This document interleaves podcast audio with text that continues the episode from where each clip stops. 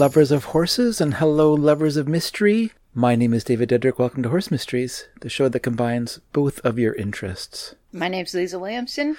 And hey, dear, it's season three of, uh, our, it's our new season, season, season three. I haven't uh, seen you since uh, season two, Yeah, long time no see. except every day because we live in the same house. True. okay, yeah. So this season has a theme. Oh, okay. Are you going to tell us what the theme is, I or will. Yeah, okay, what's the theme? movies. Oh, okay. Not everyone, but fifty percent of our episodes will be movie related somehow or other. So, do you mean there's a movie about the horse in question, yeah. or about the incident in Something question? like that. Yeah. or they made a movie that used the name of a horse that's in the Well, yeah. Usually there's a a movie about this thing that we're going to Okay. be talking about. okay cool Mm-hmm. so if people want to want to know more they can watch a totally inaccurate movie that plays uh, has fun with the facts of the actual case Maybe. Yeah. I've only seen the movie for this episode once, but okay I don't remember. It was like many years ago. yes okay well um before we get to that episode though you know that i like to do a little thing called horse bits mm-hmm. and so you've been dreading it but here we go actually this is uh kind of it's not really horse anatomy but it is kind of because what i'm curious about is how a horse a bit like reins in a bit work in a horse's mouth like how do they control a horse like is it just pure like Pressure. just that's all it is Yep. Yeah. So it's not like ratatouille Why? What happened in Ratatouille? well you know like the rat's pulling the kid's hair and he's just been making him walk around like a Yeah, I don't remember that. Um, no, it's not like Ratatouille. so basically, the the bit sits in the horse's mouth, so Yeah. it acts on a number of places in the mouth. So the primary place that it's going to react is to the or act is on the horse's corners of its lips. Um, Okay. Also, the lips themselves, the bars of the mouth. So we talked before, I think, a little bit about the teeth that the horse has. So they have incisors in the front, like Yeah. we do, molars at the back, like we do. But there's a big gap called the diastema, and so that's a big area that has no teeth at all, and so that's where the bit sits. Okay. So, kind of, if you can imagine, like that very back place at the back of behind your molars. So that would be if a metal bar was pressing on it. That's kind of what it would feel like. Yeah. And then the other place that the bit acts is on the tongue. i see And then certain bits used a certain way can also act on the roof of the horse's mouth. Hmm. And so there's a number of yeah points of pressure. That's, Okay. That's called that will react, and then different bits uh, put pressure on in different ways. Okay. And so So different bits have like different amounts of leverage to them. yeah, different amounts of leverage, different sort of action. So uh, just a straight bar snaffle bit is what you call a straight or direct action bit. So if you pull with two pounds of pressure, that's what the horse feels in its mouth. But then you get a jointed snaffle, uh, and then we end up with the amount of you know pounds of pressure that you're pulling with. But you also have a nutcracker action because now it's squeezing the lower jaw Okay. and so it puts more pressure. Then you can increase that or decrease that by adding little uh, extra kind of levers, or not levers, but little extra pieces on the middle. So Okay. making it instead of a single joint, a double joint. And so sometimes with a double jointed bit, like one called a French link, they have a flat plate. And so that just rests on the tongue and it decreases the nutcracker action. So it's more ergonomic for the horse's mouth. Uh, so that's what actually Harris goes in a, a French link bit. Um, but then there's another double jointed bit called uh, Dr. Bristol, and the plate is bigger and it is upright, and then that cuts into the tongue. And if you've got a horse with a low upper palate, it can touch the upper palate. And you, you know, if you touch your own upper palate, you know how Yeah, yeah. sensitive that can be Yeah. a lot of western bits like spade bits have these big things that stick up and so as soon as you pull back then that touches the upper palate um, and then they also uh, whether it's an english curb like a curb or a pelham or a kimberwick or a western curb they have leverage because they've got a chin strap of various sometimes it's a chain sometimes it's a strap of leather um, so that when you pull back, it rotates the bit forward, so that applies pressure on the pole. There's pressure under the chin, and then the longer the shanks are on the bit, the more leverage you have, and so the more severe it is. So There's also gag bits, which um, work on a pulley system and really squeeze the horse's head. So, yeah, every type of bit has a different kind of action. Hmm. I thought a gag one was where you pull on the reins and the reins just come out. You're just holding a pair of reins in your hand and then riding off wildly on a horse. that would be nicer for the horse, for sure. yeah. Um, momentarily, anyways. Uh, so, yeah, basically, it, it totally depends on the bit that you're using, Mm-hmm. and and the other thing is the skill of the rider pulling on the reins too. Sure. So that makes a big difference. But yeah, course, yeah. generally speaking, yeah, there's all these points of pressure, and then some people decide it's mean to have a bit in a horse's mouth, so I'm just going to use a bitless bridle, which they have as well, which is also called well, hackamore is another name for it. Um, but yeah, with hackamores, again, it's the same thing. You're pulling and you're applying pressure to the nose, and there's nerves up on the nose, Yeah. um, and cartilage on the nose, and very little bone in that area. So it's an area that can be damaged. Likewise, the bars of the mouth, you can pull so hard that you can kill the nerves in the bars of the mouth, and so horses can get what's called a hard mouth, and that never comes back. Yeah. Yeah, people sometimes think they're being nice and putting a bitless bridle on, and uh, studies have shown that after about six months, the horse starts to kind of ignore it a little bit. Okay. So you just start to have to pull harder. Um, so again, it depends on the skill of the rider and training level of Sure. the horse and everything. So What about a bit that has? Well, I don't know how we got into bits because it's supposed to be about anatomy. But what about the bits that have like the little, little uh, like ball, twirly, twirly things. like little ball? Or so is that for them to play with? Like for the Yeah, so some bits will have a like a spinning thing. Yeah. And like I don't know if you remember Phoenix, the horse I had, the quarter horse mare, Yeah. Mm. she had a very sort of nervous mouth and so something like that would help her just kind of like calms them down. Yeah. It's kind of like a fidget thingy that fidget spinner. Fidget yeah. And so some horses will like that and they just kind of play with it and it gives them something to do. And then there are bits there, the whole part that's in the mouth are rollers. Yeah. And so, yeah, sometimes that is for horses that pull a lot. Um, I have one bit called a Waterford, which kind of looks like a big chunky necklace and it's just got all these joints and it looks quite severe, but there's nothing solid for the horse to lean on. So if you have a horse that does lean, they can't lean on it because there's nothing solid.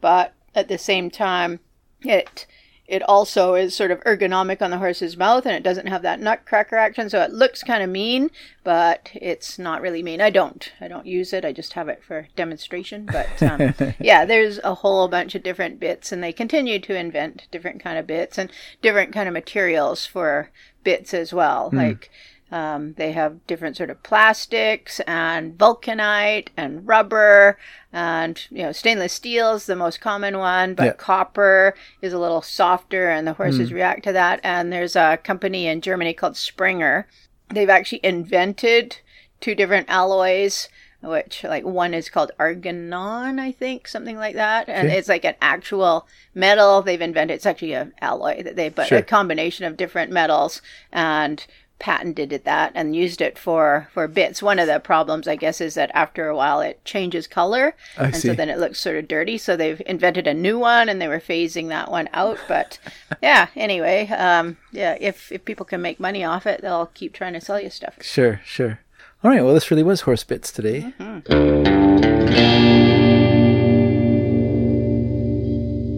So, dear, yes what is this episode called?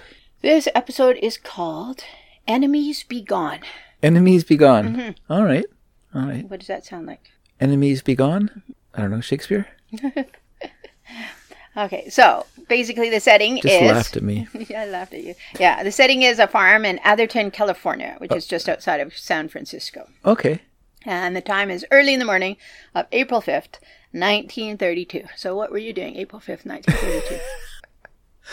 I was suffering through the Great Depression. oh, okay. I was out there in the bread lines mm-hmm. with everyone else. You know, like you've read, you've read Grapes of Wrath. Yeah. I was like Tom Joad, dear. I was like out there, you know, trying to organize, uh, you know, labor to try to fight, you know, the capitalists that set the country was back so far, and it was a terrible time. Mm-hmm. The Dust Bowl, Yep. the whole thing. I had a dusty bowl. I wasn't actually in the Dust Bowl. I just mean mm-hmm. I had a Yeah. bowl that was sitting around for a long time. I got kind of dusty. Okay. I don't believe you, but whatever.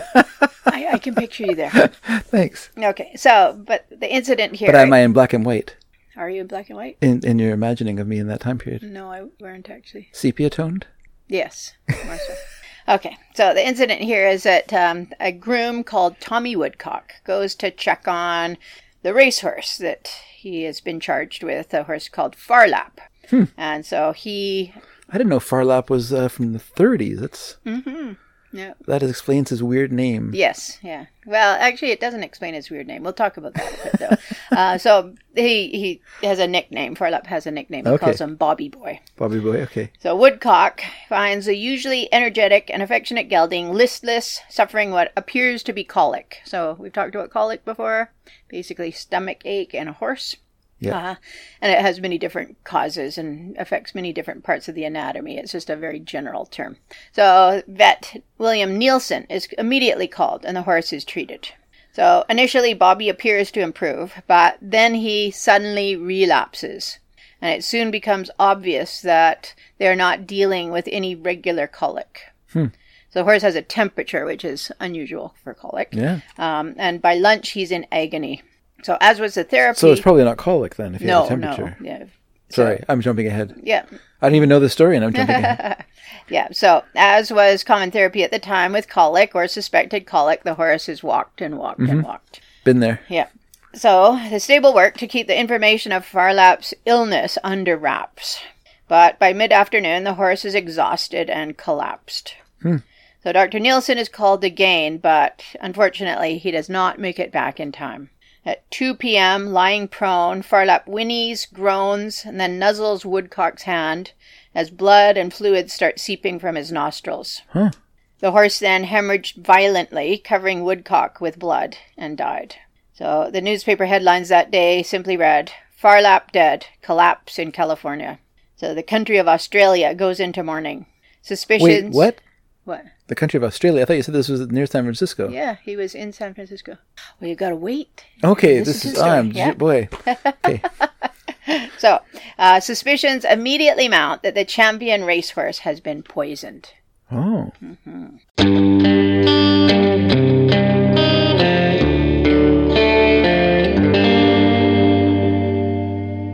So, yeah, who's Phar Lap? Uh, why? Why is Australia uh, mourning Mourning. this American racehorse? Yeah. Well, turns out Phar Lap was a legendary New Zealand-bred thoroughbred racehorse who ran primarily in Australia. You know how you knew he was from New Zealand? Weird name. Oh, he said, "Where's the car?" Weezaka, yeah. Uh, so he was bred by a guy called Alick Roberts, and I love the way he spells it. L I no A L I C K, Alick, Okay. Yeah. Which is not. A L I C K. Yeah, So it's not even. Uh, it's not like Alex or shortened for Alexander or anything. No. It's just its own. but I think it is actually. Uh, my uncle Leonard had a brother called Alick, spelled the same way. But yeah, it's just a different way of saying Alex, I think. Anyway, so Alick Roberts Yeah. um, bred the horse Phar Lap. Farlap was born October 4th, uh, 1926, at Seadown Stud near Timaru on the South Island of New Zealand. Hmm. And so I see a horse being born in October, and I'm like, what? Because here we Yeah, have yeah, horses yeah. born in the spring, but of course that, would be, be their their spring. spring down there. yeah, I didn't think of that. Yeah. So, uh, the horse was the progeny of a couple of well bred underachievers. so, Phar Lap was by the British stallion Night Raid, who was a non winner. Uh, Night Raid was by Radium, and Radium was by Bend Or. So, Bend Or is back in my horse Archie's lineage. Oh, really? And so, like with Archie being a chestnut, you can see on his hindquarters he's got big dark splotches, and those are called Bendor spots Okay. because Bendor threw a lot of those. Okay. Um, wow. And then I think I've talked before about Archie also having something called birdcatcher spots, the little Yes. white spots he Yes. gets, which um, It's a great name. I can't remember if birdcatcher was first and then Bendor or vice versa. But anyways, we'll see something. He's got a this. mix of all, all different. Yeah. I guess they all do. One of my- Yeah, yeah. So it says after his failed race racetrack career, Night Raid was sold first to Australia for 120 pounds, then passed on to New Zealand for 1,400 pounds. Uh, Night Raid proved to be a good sire of distance horses, but there was some controversy later about whether Night Raid was, in fact, Night Raid. So Okay. his trainer in England, Captain Yeah. Tom Hogg, upon being shown Night Raid's photo many years later, once Phar Lap was famous, made the comment, that was never Night Raid. so Captain Hogg hypothesized that horses were mixed up, in quotation marks, while being shipped somewhere along the line between the UK, Australia, and New Zealand. And in fact, the stallion standing as Night Raid was a different horse altogether. So there's a mystery there in itself, but yeah, we aren't going into that one. The other horse was on the deck in a deck chair, Mm-hmm. wearing sunglasses. Yep. No one knew it was a horse. Mm-hmm. So Phar Lap was out of the mare Entreaty, who was by the UK stallion Winky. I like that name. so Entreaty broke down after A her winky, first race. that's uh, that's one of the, the witch's guards in uh, Wizard of Oz. oh, okay. They're winkies. Okay. Um, so yeah, she broke down after her first race and never ran again and was retired to the breeding shed. Phar Lap was her first foal, and Entreaty then went on to produce seven full siblings, none of whom were winners of any significance. Hmm. She also produced four half siblings, and only two of them were winners. Huh. So, Phar Lap's registration papers describe him as chestnut with a white near hind leg and white off hind fetlock, a star on his forehead, four black spots on his off quarters, Oh, so Bendor those are the spots. Bendor spots, and a uh-huh. white spot over a black spot on his near quarter, birdcatcher spot, on a Bendor spot. Um, so Birdcatcher would be f- before Bendor then, because he would have Oh, I- Birdcatcher I- would be earlier in his lineage because he wouldn't have, or unless. I don't know. Birdcatcher spots are really weird. They just come and go. Oh, is that right? Yeah, so they're not named after a horse called Birdcatcher. yeah, yeah, they are. Oh, okay. But yeah, you Because you can't. explained before, and I thought they were. No, yeah, they, you can't. Uh, you can't say oh because you only have one birdcatcher spot and a bunch of Bendor spots. then- Yeah. No, it doesn't have anything to. bird catcher spots are really weird. Some horses don't get them until they're five or six years old, and then all of a sudden they're covered with them for two years, and then they disappear. And Archies come in the fall, and then they are there over the winter, and then they disappear in the Yeah. summer. So- they're, they're Australian. Yeah, and then he didn't get them until two years ago, I think, either. Hmm. But whatever. We'll That's a great. That's my- probably my favorite name for a horse, Bird- Birdcatcher. Yeah, it is a good. It is a good name. I like it. So he Phar Lap ultimately grew to be a towering 17 one hands high. Wow. So 17 times four inches plus one inch, if you want to do the math. Sorry, say that again. 17 times four. What's that? 17 times 4? I don't know. 28, 40, 68? Is it 68? Plus one, so 69, and then divided by 12 feet. Yeah. Anyways, whatever. That, that would, will tell you how many feet and inches he would be. Okay. That's measured at the top, highest point of the withers. I see. So he was said to have a plain head, a poor neck, a weird gait, but the most perfectly conformed hindquarters and hind legs, which resulted in his tremendously long and powerful stride. Huh. So at one year of age, Phar Lap was sent as Lot 41 to the yearling sale near Trentham, New Zealand, in a group of six horses from Seadown Stud. So Sydney, Australia racehorse trainer Harry Telford, who is described as dour and uncommunicative, and his own track record as a trainer was barely second rate, had seen the catalogue of the New Zealand sale and was impressed by Phar Lap's breeding. I don't know why you'd be impressed by a, a horse that broke down in its first race and then a non-winner, but whatever. He liked it. I guess Um, the names, he knew the names. no, no, he the horse was did not have a name yet. No, no, the names of the Oh, the names of the horses, Yeah, the sires. Oh, damn. So, not having sufficient funds himself to purchase the horse, Telford first talked to bookie Bob Price to see if he could procure the needed money. Hmm. When that did not work, Telford turned to his small but loyal group of clients and finally found a taker in Russian born American businessman David J. Davis. Now, Dave Davis, Yeah. last season we had Dave Davis killing his wife. Different guy. Okay. All right. I'm- Just in case you're worried. Yeah. This I guy thought- gets around. well, I was also thinking uh, besmirching the David, name David is. Mm-hmm. Yeah, well, that, that other Dave Davis, what was he? He was a farmer. He said he was a oh, guy. pharmacist, and then he became a pilot, and he was a concert violinist or something. He had all these like weird jobs, and so now here he is in Australia. but, no, different different person. Yeah. Same name, different guy. So Davis was a relative newcomer to Australia uh, who had initially opened a photography studio, but amassed some middling wealth through his side business of importing china and silverware. Fairly new to the racehorse business, Davis reluctantly agreed to buy the yearling sight unseen as long as the price did not exceed 190 guineas. Huh. So 190 guineas. Do you have any idea how much that would be? Now or at the time? Either. Guineas. So those aren't pounds. No. Different. It would be like I don't. I don't even know what what we're talking about. Okay. How about if it was 312 farthings? What would it be then? I don't know. But I, I looked up guineas. Okay. You see it a lot and it's kind of Yeah. interesting. So basically, 192 hens. the guinea ceased to circulate Yeah. in 1816. what? This, this is in the UK. okay. In the UK. In the UK, Um, they got rid of the Uh, guinea they can, but because they it was- decimalized. Yes. No, they didn't decimalize. Well, they did something. Um, they continued to use it though as a unit of account. So a guinea is the same as twenty-one shillings or a pound five. So that would be the Well, how rate. that is just so a guinea is equal to one pound five p. Yeah. Ridiculous. Okay. Worse So than the imperial system. yeah, and so a, a guinea had basically associations with the aristocracy. Yeah. And so, because of that, even though they ceased to use it in the 1800s, they continued to use guineas as a form of payment um, or like a name Yeah. of payment um, in things like professional fees, prices of land, horses, art, bespoke tailoring, furniture, and, and luxury goods. They would all be quoted uh, in guineas in the UK anyway into the 1970s. Wow. Australia stopped using the guinea in 1966. So there, the guinea was equivalent to two dollars ten cents Australian. Wow.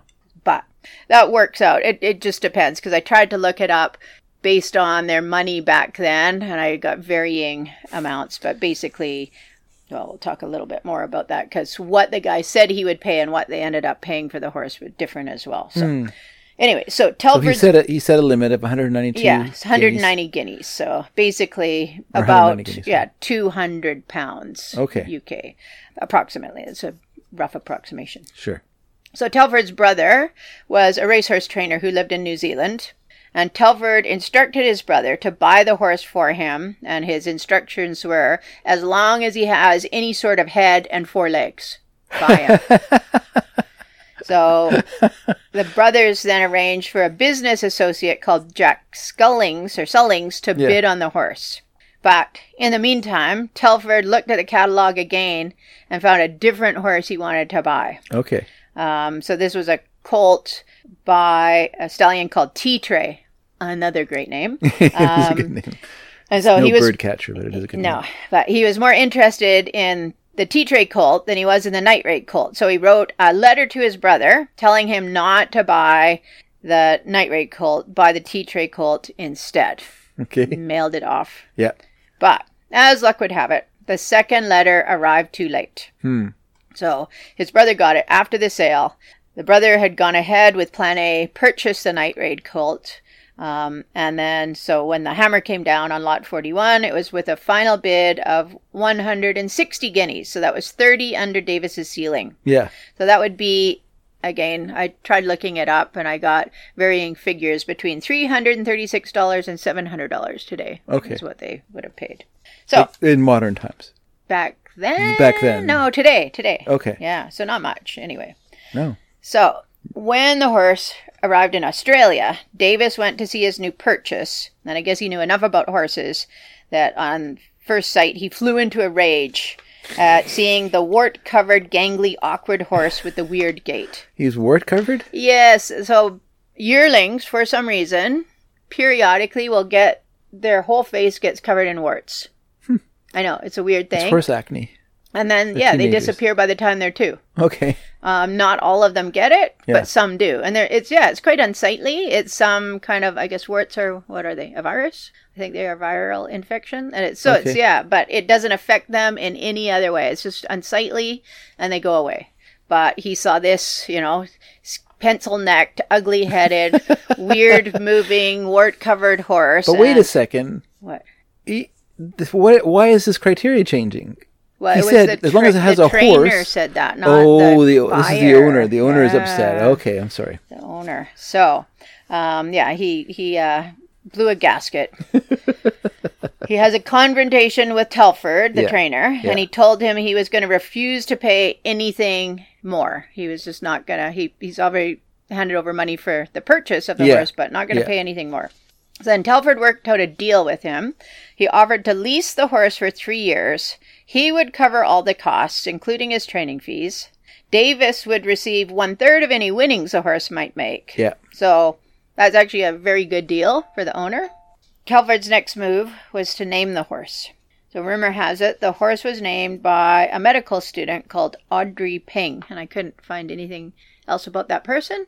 Um, but there, his or her, P-I-N-P-I-N-G? P-I-N-G, his or her name was mentioned many times in relation to Phar Lap. Okay. So they were a medical student at the University of Sydney, and their father spoke Thai. Huh. So Farlap, F A R L A P, was the Thai word for lightning, so literally sky flash. Uh, Telford was superstitious and adjusted the name by substituting PH for F because he had noticed that most of the Melbourne Cup winners at that time had seven letter long names. So that's why the horse has a weird name. Oh, okay. It's numerol- numerology. Mm-hmm.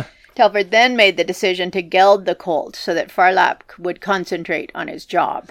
That's a weird decision. Yes. So, of all the decisions he made over the course of his time with Phar Lap, this is probably one of the rare ones that didn't pay off. Yeah. Yeah. Anyway, but then they were off to the races. So, in his first race, Well, Phar Lap, is a, why would he?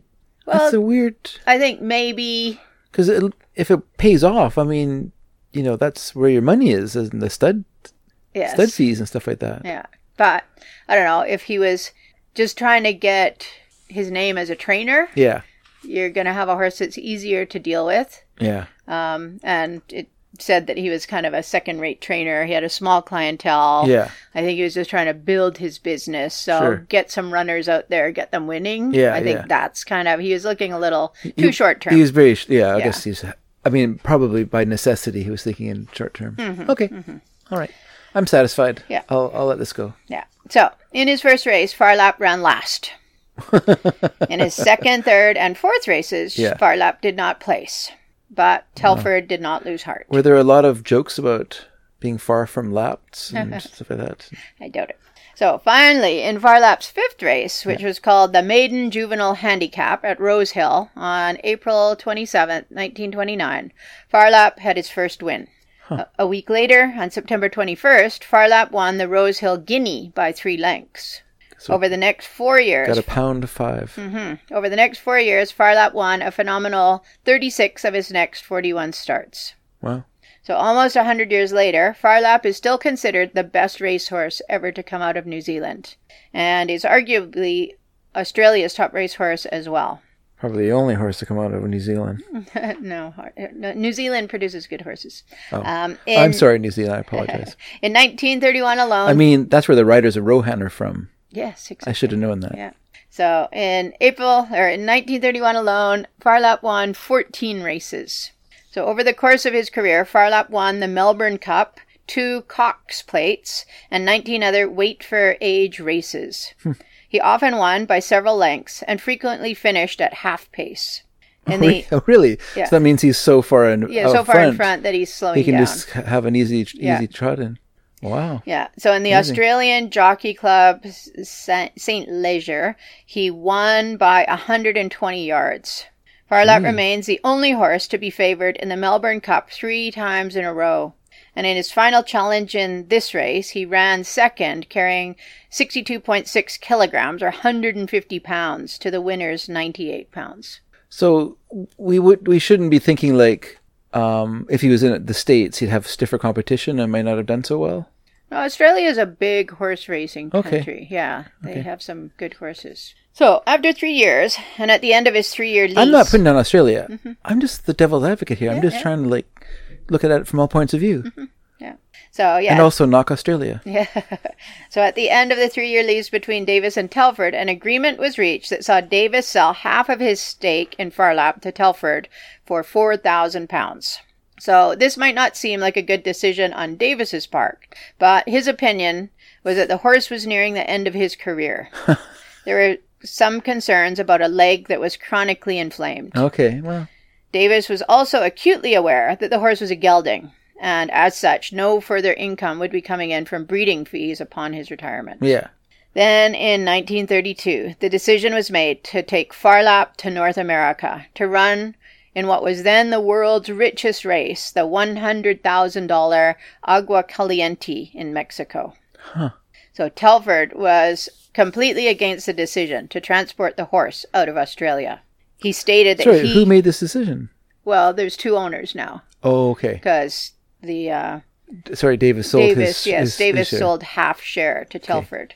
Um, so Telford uh, stated he would not go himself, and so therefore the horse would not have a trainer. Huh. But then Davis overrode Telford's decision and appointed Phar Lap's groom, Tommy Woodcock, as a trainer in situ.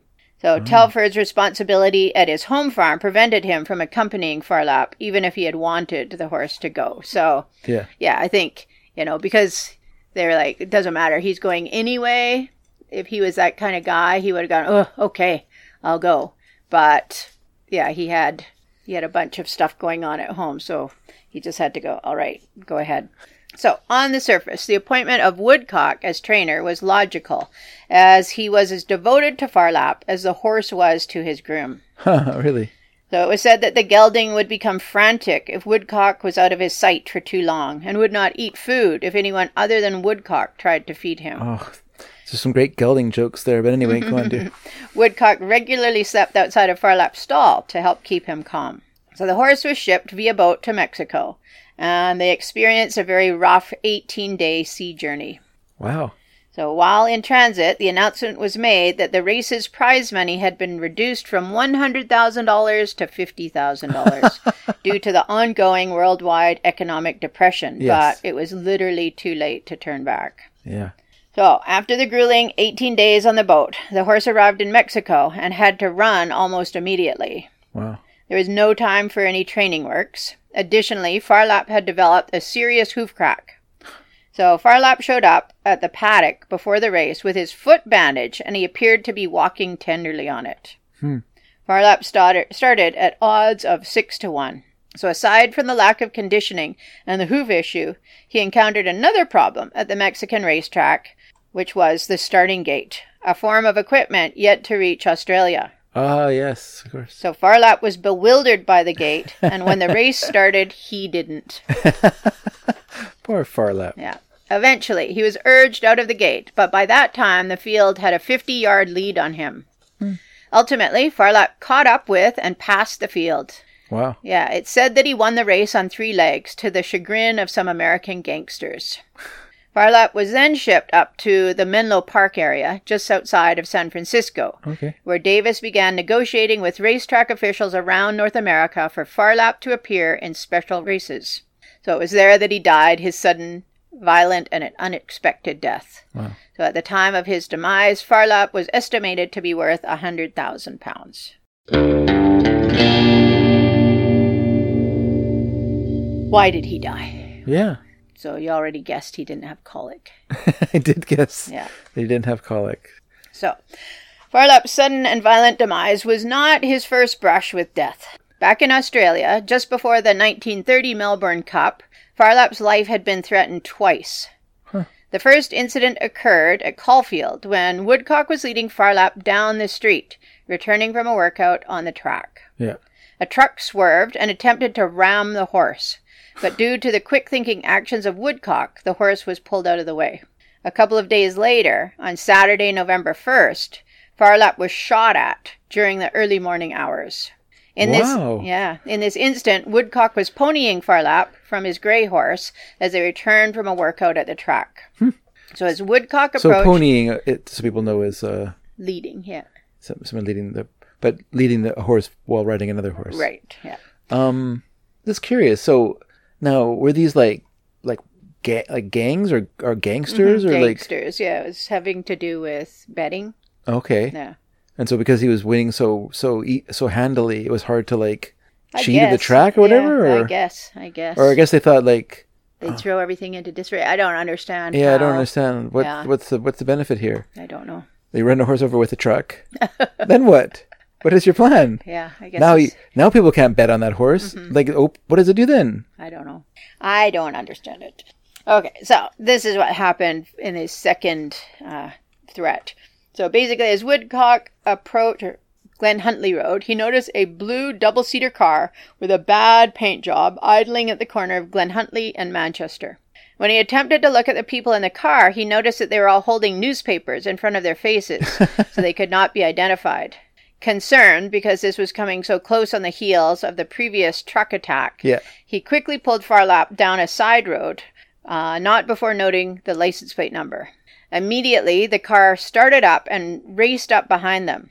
At this time, Woodcock noticed a person in the car with a double barreled shotgun, so he spurred his pony horse forward and sideways, knocking Phar Lap into the hedge, and then both horses jumped forward. Simultaneously, the villains took a shot and sped off. Woodcock reported that they were aiming for Phar Lap's legs in an attempt to lame him. Fortunately, they missed, and later that day, Phar Lap won the Melbourne Stakes. Then, three days later, he won the Melbourne Cup. Davis put up a reward of un- £100 for anyone who is able to solve the crime. Hmm. Upon Phar Lap's death in California, there was speculation that he had been killed by gangsters. However, most newspaper reports regarding the cause of death were that the gelding had died as a result of ingesting green grass from a field near his paddock. Can't find that in Australia. No. So, two hours after his death, Phar Lap's remains were already undergoing a necropsy. Following the post mortem, Dr. William Nielsen, who is also the vet who had been treating him over the course of his short illness, told international news services that he had never seen a horse die so quickly of natural causes. His report included the information stating that there was some, this is a quote, some poisonous substance in the stomach. he believed that this toxic substance caused Phar Lap's symptoms and consequently had resulted in his death. So they couldn't do uh, like a, an analysis to find out what kind of poison it was? I guess back then maybe they couldn't. Okay. I don't know. So upon hearing this news, the U.S. Bureau of Food and Drugs conducted an investigation. They found that local oak trees had been sprayed with lead arsenate, an arsenic based insecticide, just days before Phar Lap's death. They theorized that the spray was spread by the wind to the stables and ultimately caused the horse's symptoms and resulted in his death. However, several days later, state chemists refuted this finding, claiming that the amount of arsenic in the insecticide would not have been sufficient to kill the horse. Huh. A criminal poisoning theory quickly arose with the belief that Phar Lap had been poisoned. One theory had gangsters doing the poisoning, while another theory had anti racing activists doing the poisoning. okay, because because uh, rac- racing is cruel to horses, hmm Yeah, well, that's the logic, right? so they're going to kill a horse in order to. Well, it's like anti abortionists blowing up, you know, people. They're not killing babies. Well, maybe they are, if the ladies that are there. Goodness. Use your logic, Mr. Dedrick. but yeah, it's the same thing, right? People become extremists, they're Yeah. fanatics, and they just they lose sight of logical thinking. So Yeah. anyway, it was a theory. So four and a half years after Phar Lap's death, in September of 1936, Woodcock penned a never-before-heard story for the Brisbane Courier Mail, Okay. where he recounted a threat from gangsters in North America. Oh no. He told of an American referred to as the Brazilian who had been who had taken to hanging around. Phar Lap's stall, first in Mexico and then again later in the USA. In response to the Brazilian hanging around the stall, Agua Caliente Racetrack had hired a full-time armed bodyguard for Phar Lap. And in the USA, Sounds Far- like uh, Phar Lap was in some hot water.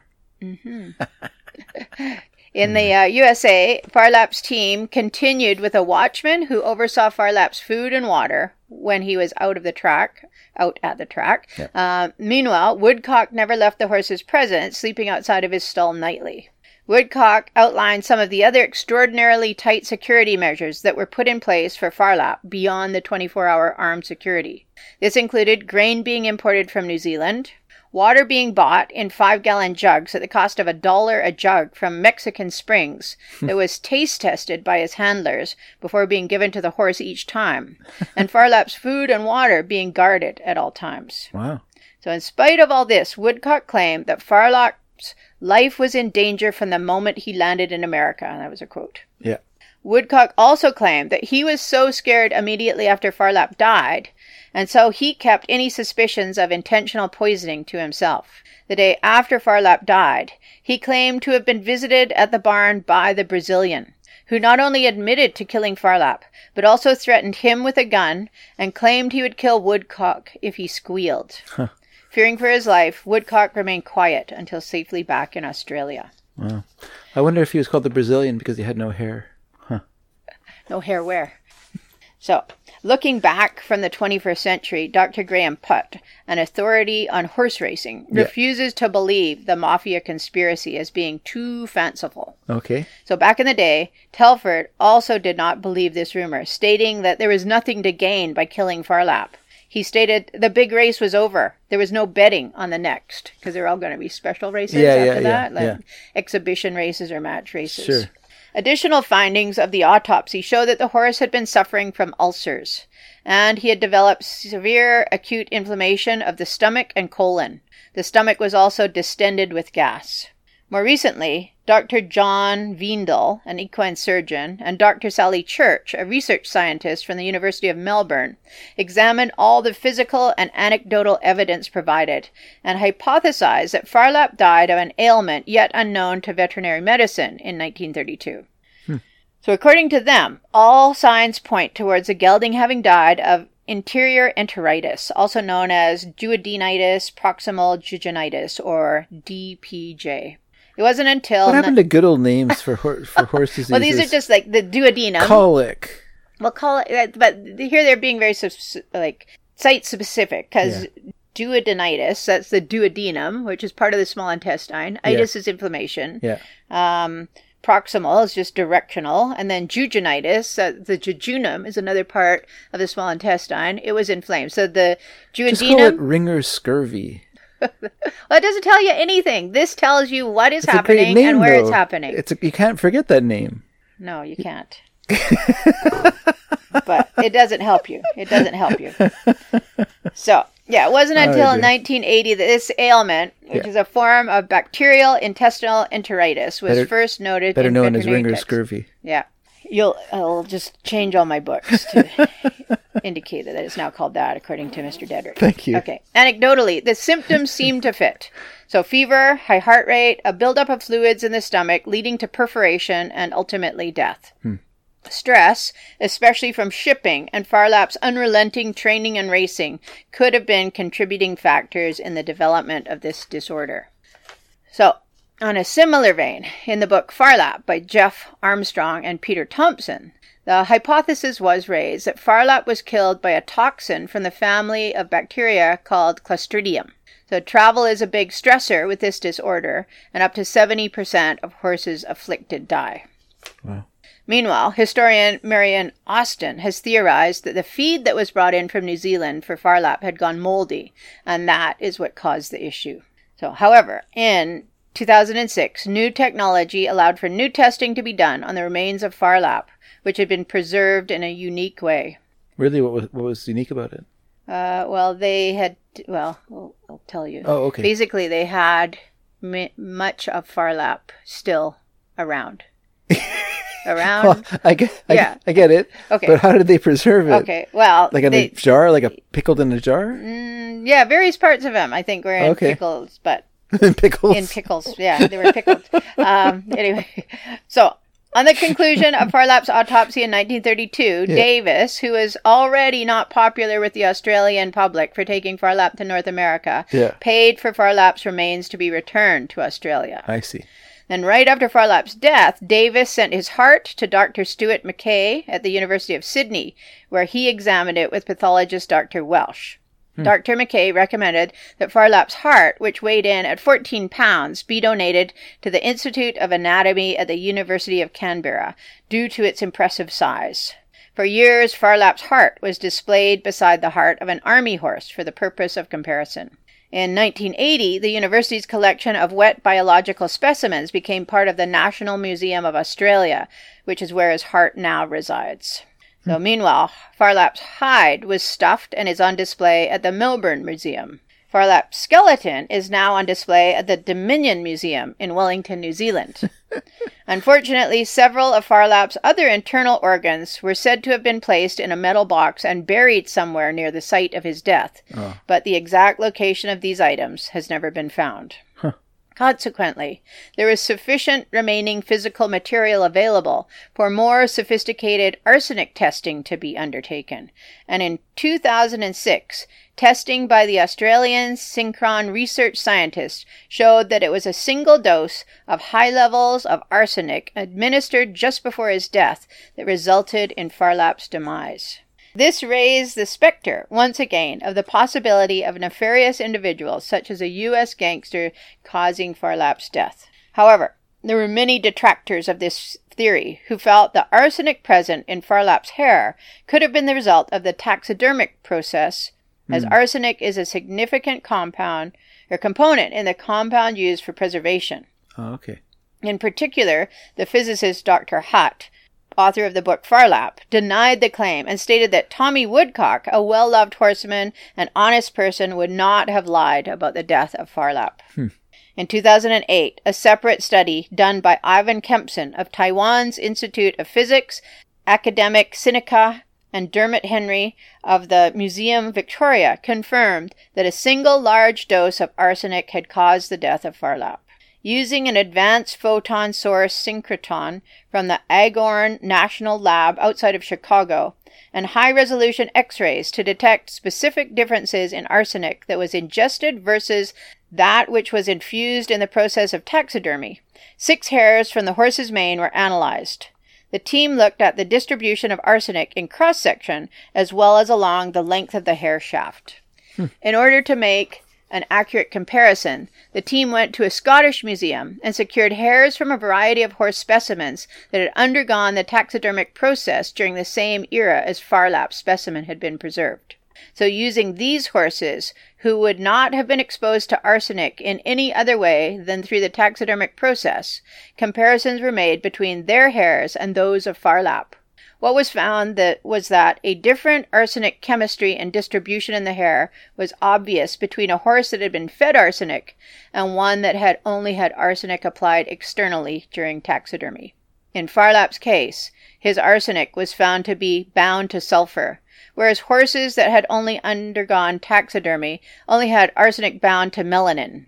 Phar Lap's hair samples also showed that there was a massive arsenic peak just below the skin on his hair samples, indicating that he had been administered a killing dose of arsenic 30 to 40 hours prior to his death. Meanwhile, horsehair that had just undergone the taxidermic process process had consistently lower levels of arsenic present, and this was always evenly applied along the full length of the hair shaft.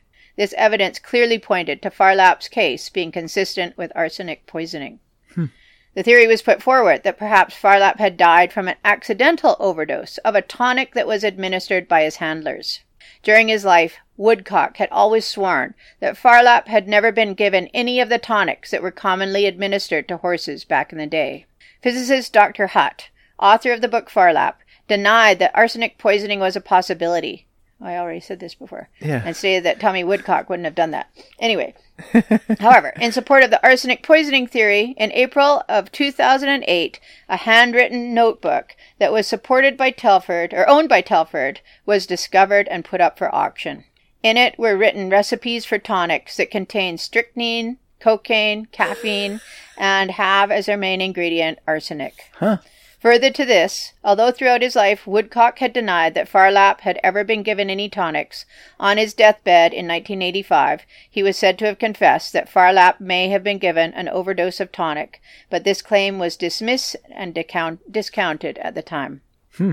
Sydney vet Percy Sykes supports the accidental overdose theory, stating that racehorses back in the day before drug testing were routinely administered manufactured tonics such as Fowler's solution, which contained 1% potassium arsenic, so Ka502, were readily available. Wow. Homemade variations similar to those found in Telford's notebook could easily have resulted in accidental overdose. I was reading that uh, Fowler's solution was still sold, like you could go buy it, Yeah. up until the 1960s. Huh. And people would use it as well as Oh, yes, right. on, on animals. Oh, lucky it wasn't around when they had the whole co- coronavirus thing with people Oh yeah. taking dewormer. Mm-hmm. Oh, Okay. boy. So so Fowler's tonic whatever your solution Fowler's- yeah, Fowler's. was like a arsenic solution with like other. I think yeah, it probably had what did it say? It had things like um, caffeine and a little bit of cocaine. I'm Yeah. sure they had taken the cocaine out yeah. by that time. But yeah, a stimulant is Yeah. Mm-hmm. basically what it was. So stimulant for humans and for they would use it for animals. Yeah.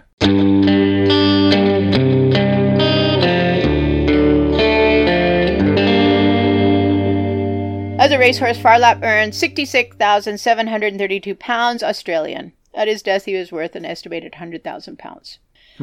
While Phar Lap's mother, Entreaty, did not ultimately produce any offspring other than Phar Lap were, that were runners of any significance, one of his full sisters, Nealap, was imported to the USA and was the dam of major stakes winner Four Freedoms. Another sister of Phar Lap, the mare Raffis, was dam of Australian Broodmare of the Year, Bobalong, and the grandmother of Australian champion Monte Carlo. And this line also produced the 1988 1989 Australian Horse of the Year, Research. A third sister, Fortune's Wheel, was the dam of Sunline, who was the Australian Horse of the Year and four time New Zealand Horse of the Year. It is believed that a descendant of, Eclipse, Entreaty possessed the X factor and passed on the large heart size that contributed to making many of the descendants superior racehorses. So, similar to the Secretariat thing. Yeah. Davis continued racing horses for a few more decades, but never experienced the same success he had found with Phar Lap. Davis died in California in 1959. In 1990, his descendants discovered a photo album in the attic of the family home. It is the only book that contains a photo of every race Phar Lap won in Australia, Wow. complete with personal notes made by Davis on the back of each photo. Huh. Harry Telford, the trainer, capitalized on the good luck brought to him by Phar Lap's success, and by 1930 had acquired many racehorses. He then bought a property called ba- Braeside in Mentone, Victoria, and upgraded it as a training establish- establishment at great cost. His commitments at Braeside in part prevented him from accompanying Phar Lap to North America. After Phar Lap's death, Telford trained few winners and had to give up Braeside by 1938. Hmm. He continued training with very little luck. When Silverfield won the Bellwin Handicap in 1953, it was noted that it was Telford's first win in Melbourne in 14 years. he retired from racing in 1957 and died in 1960 at age 83. Aaron Treve Tommy Woodcock, groom, had been hired by Telford from a part time position and made full time after Phar Lap's third win. Even before this, the pair, Woodcock and Phar Lap, had bonded. After a failed attempt to remain in the U.S. that saw him deported by immigration, Woodcock returned to Australia and became a trainer. He had an extremely successful career and was appointed an MBE in 1978. Wow. A biography was written about him by Margaret Benson, and he had a cameo role in the Phar Lap movie. He had married back in 1931, and although childless themselves, the couple opened their home to many children from disadvantaged backgrounds and provided a place for all of their apprentices to live as well. A well liked figure, a lifetime non gambler and non drinker, Woodcock was honored by the Victoria Racing Club in 1984 with their Lifetime Trainers Award upon his retirement. He died on April 27, 1985, at age 80. Wow. In popular media, numerous books on Phar Lap, his life and death, have been written, including the one by Dr. Graham Putt and the 1980 book, The Phar Lap Story by Michael Wilkinson, that inspired one of the most popular Australian films, the 1983 movie known as Phar Lap. Uh, PlayStation also has a Phar Lap horse racing challenge game. Oh wow. That's weird. Yeah. A $500,000 life size bronze statue of Phar Lap stands near his New Zealand birthplace. Another life size bronze statue of Phar Lap can be found in Melbourne. Phar Lap remains a national icon in both Australia and New Zealand. In 1978, a Phar Lap stamp was issued in Australia. Knowledge of Phar Lap is also a component of the Australian citizenship test. Phar Lap was one of the inaugural inductees into the Australian Racing Hall of Fame. He has also been inducted into the New Zealand Racing Hall of Fame. The USA's Blood Horse magazine has Phar Lap rated as number 22 in the list of top 100 champions who have raced in North America. So I entitled this episode Enemies Be Gone. Yeah. So there is an old saying called Enemies Be Gone with Arsenic. Oh. It was actually a slogan for arsenic. oh. Yeah. So an old slogan um, because arsenic was known as the king of poisons. Yes. So it's been used as a stimulant and a tonic, especially in the 1800s. In Austria, a group of mountaineers were called the arsenic eaters. They used it to give themselves energy, I guess, to do Okay. mountain climbing. Sure. Um, and then later they weird. developed uh, an organic form of arsenic that uh, didn't kill you immediately. Okay. and yeah, you were able to use it for our altruistic reasons. It's actually used, I think, in like a form of cancer therapy Okay, now. okay. But yeah, for for hundreds of years, it's been used, or hundred years or so, with this Fowler's tonic, tonic being probably the most popular one, tonic stimulant used to give people energy and horses, whether they wanted it or not, energy. Wow. Mm-hmm. Well, interesting. It's interesting that the groom had more success as a as a trainer than the trainer. Who, I mean, I mean, let's face it. I mean, every trainer would look great if you had Secretariat or Seattle Slew or or Mm-hmm. Affirmed, Phar Lap, yeah. affirmed or whoever you know as your uh, Seabiscuit or whoever. Mm-hmm. Like that's going to make you look like a magician, you know, and you might never ever have that again. Especially if you're not like a great judge of horse flesh. Like if you don't, you know, like the Telford was just lucky that his brother was able to buy the horse for him. I mean, he almost didn't get the horse. Mm-hmm. Yeah. He may have discontinued on as a as an unknown Mm-hmm. guy struggling away, Second rate. slowly poisoning his horses. Yeah, slowly poisoning his horses and getting fewer and fewer clients as he went. And I think that's part of it is you need to be able to attract and keep good clients who can buy decent horses. And Yeah. it sounded like that was something that was lacking with him. Sure. Whereas Tommy Woodcock, everyone loved him. Yeah. He was well respected. He was seen as this great guy. Yeah. But he also seemed to actually like horses. Yes, like he actually yes, yeah, you know, like he slept outside of the stall and, and Phar Lap definitely. loved him. yeah. You know, and that, you know, like horses are a good judge of character. Mm-hmm. You know, like they don't like ev- everybody. You know, like they hate me. They do not. It's a joke, but uh, they, you know what I mean. Like, th- th- so yeah, obviously that he had some kind of, uh, yeah, you know, uh, that probably helped too. But I do think that you need to also have like a, like a, at least a sense of like what a good, what it would make a good racing horse, or have like a a gut instinct about about them because you can have all the clients you want, but if you're constantly losing. Eventually, your clients are going to go away. Yes. Like, you know, so you have to have some balance of the 2 of being popular, of having good clients, but also having successful horses. You know, and obviously Telford was not that person. Right. Spent 14 years in the desert before he uh, had his had another win in in, in Australia. Yeah, that's the sad part. Like him yeah, losing his big dream farm and then Yeah. yeah, keep you know, carrying on doing that job that just seemed to get worse and worse and Yeah, no yeah. luck and Yeah, but yeah, some people just never give up, right? Yeah. And he just kept on going. But it makes you kind of wonder.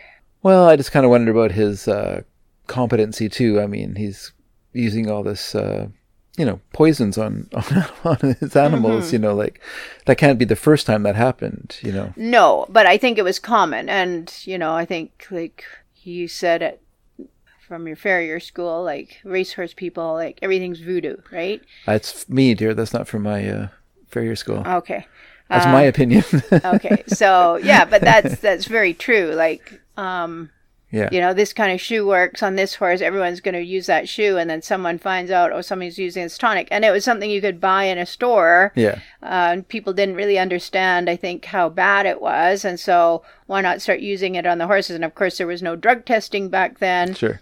so even if it was found to be a stimulant or understood to be a stimulant it didn't matter. Yeah, um, but yeah, people had very little knowledge of these things, and yeah, just wanted to win. yeah, too much of a good thing. A good thing in quotation marks. Yeah, yeah. The when I say something is voodoo is because usually there's no like there's no scientific reason for what they're doing. They're just doing it because one time this thing worked, and that that's in relation to the time that someone bent uh, the the racing the racing shoes at uh, a 90 degree angle at the from the heel, like like partway down the quarters of the of the horse's foot. They just bent the you know, to to make traction. Right. So yeah, yeah. And it probably a caulkin. Yeah. and it probably worked in in a situation where it was really muddy. Mm-hmm. But it would just be a disaster on a hard track to have a horse. well, and the disaster for the horse's heels, you'd have total caudal heel failure and everything yeah. after a very short period of time. Well, but just that, and also just the fact that it's totally interfering with how a horse's feet work and everything Mm-hmm. Yeah. else. You know, so it's Yeah. just a disaster. But because it worked that one time, everyone's going to glom onto it and keep doing it, even Yeah. if it doesn't do anything. Like the whole idea of like firing a horse's leg, Mm-hmm. you know, which is literally like applying basically like a uh, red hot piece of metal. wet hot piece of metal. I was thinking like people who do that, like um, where they use oh, it branding. not well branding, but but you know they do like the wood burning thing. Like that's basically Oh, what you'd be using, Yeah, like yeah. Mm-hmm. a wood burning tool. You know, be applying it against a horse's leg. It's absolute nonsense that, that it would work at all. Mm-hmm. It's just because of custom, people continue to do it. Yeah. You know. No, and I, I remember our old vet. He just said all it does is it makes the horse so lame that the the trainers have to give them the time off that it takes for Okay. the soft tissue to repair. Yeah, yeah. Um, so yeah, the I mean it's barbaric, and I'm Absolutely glad they don't do it very much anymore. I think Yeah. they still do it at the standardbred track, but they don't seem to do it at the thoroughbred track anymore. yeah, yeah.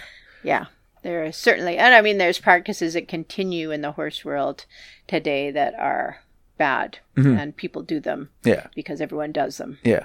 I think now you're getting more people being called out about stuff like that, Sure. but yeah, there's still an enormous amount. And I mean, some of them are just general husbandry things that people don't think about, like taking an unfit horse and riding it too hard. Yeah. And no one says anything about that. But it's it's as bad, you know. You yeah. can cause all sorts of problems by doing that. Sure, But, sure. oh well, yeah. people just don't think. Yeah, yeah. Huh. Well, that was a good story to start off the uh, the year. And if anyone's interested, there is a film version of Phar Lap, Mm-hmm. as you said, that came out in 1983. 83, I believe. Yeah, and Yeah. yeah, Tommy Woodcock is in it. He's got a cameo got a cameo. yeah, Yeah. I think I think he actually I can't remember. I, I saw who it was. He he was in the movie, but I can't remember now. Um, and then also I made a Facebook page. That's right. Yeah. There's a Horse Mysteries Facebook page. So please, if you enjoy this show, go and like it and uh, see the things that Lezah's posting there. Yeah, basically I've put every uh, episode from season one on Yeah. related articles, related pictures, and then I put some videos and stuff as well. Nice. Yes. Great. Get to the other seasons later.